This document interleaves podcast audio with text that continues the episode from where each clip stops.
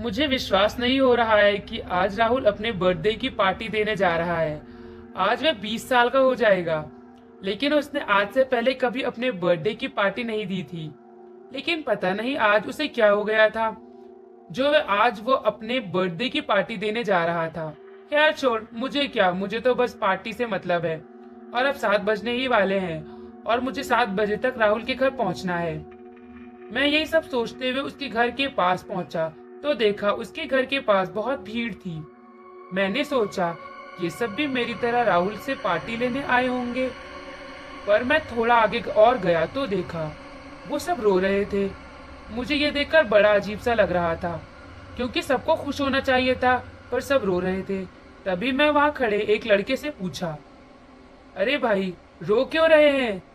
वह लड़का रोते हुए जवाब देता है अरे भाई, तुम्हें पता नहीं क्या आज सुबह ही राहुल की मौत हो गई। आज ही बेचारे का जन्मदिन था और देखो आज ही के दिन उसके दोस्त ने उसका कत्ल कर दिया। मैं उससे बड़ी ही हैरानी के साथ बोलता हूँ, भाई, क्या बोल रहा है तू? मैं अभी एक घंटे पहले ही राहुल से मिला था। तब तो वो बिल्कुल ठीक था और वो आज अपने बर्थडे की पार्टी देने के लिए देने वाला था। मेरी सारी बात सुनकर वो लड़का इस बार थोड़ा गुस्सा करते हुए बोला कैसी बात कर रहे हो तुम भाई? तुम्हें मैंने अभी भी बताया ना कि राहुल की सुबह मौत हो गई है, उसके, उसको उसके दोस्त ने मार दिया है। और वैसे भी, राहुल ने आज तक किसी को भी अपने बर्थडे की पार्टी नहीं दी थी। तो ये सभी जानते थे, राहुल कितना कंजूस लड़का था। मुझे तो लग रहा है तुम नशे में हो।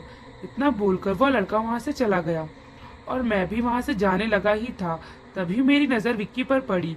विक्की थोड़ा डरा हुआ और परेशान सा लग रहा था। मैं विक्की के पास गया और उसकी परेशानी का कारण पूछा। मैंने विक्की के पास आकर कहा, क्या हुआ भाई? तू इतना परेशान क्यों लग रहा है? विक्की पहले तो कुछ नहीं बोला, फिर कुछ सोचते हुए बोलता है, यार, तुझे कैसे बताऊँ? तुझे तो पता ही है, आज सुबह ही राहुल मर गया है।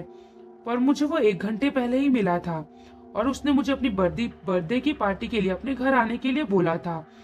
और जब मैं उसके घर आया तो पता चला कि राहुल सुबह ही मर चुका है। पर वो कौन था जो मुझे मिला था? मैं विक्की की पूरी बात सुनने के बाद बताया कि मेरे साथ भी वही हुआ है जो उसके साथ हुआ है।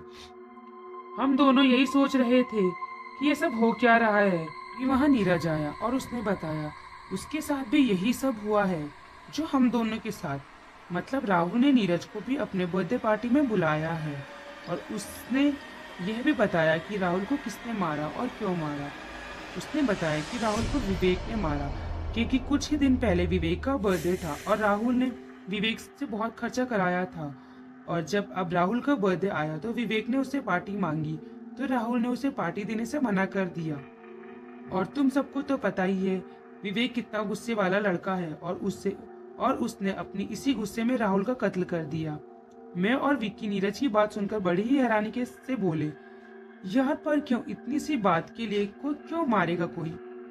नीरज का बात का जवाब इतनी जल्दी देता है जैसे वो जानता हो कि यह दोनों क्या पूछने वाले थे और उसके पास इसका जवाब पहले से ही रखा था। नीरज जवाब देते हुए बोलता है, भाई, तुम्हें तो पता ही है, जब कोई बर्थडे ले ले, बर्थडे की पार्टी ले ले और फिर अपनी बारी आने पर मना कर दे तो कितना गुस्सा आता है।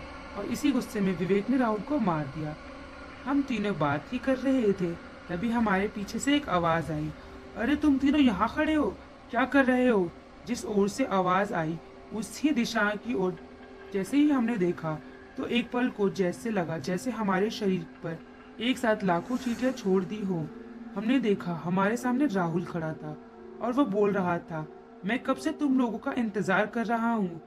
इतना ही बोलकर वह हम तीनों को अपने साथ आने को कहकर हम तीनों ना चाहते हुए भी उसके साथ जाने लगे। तो वह हम तीनों को विवेक के घर लाया। जहाँ विवेक का कटा हुआ सर एक केक के जैसे रखा हुआ था, उसमें कैंडल की जगह विवेक की कटी हुई उंगली लगी थी और तीन चार ग्लास में खून रखा था। शायद वो खून विवेक का ही था। यह देखकर हम तीनों की दिल की धड़कन अपनी दुगनी रफ्तार पर हो गई। हम कुछ समझ नहीं पा रहे थे कि हम यहाँ से कैसे निकले।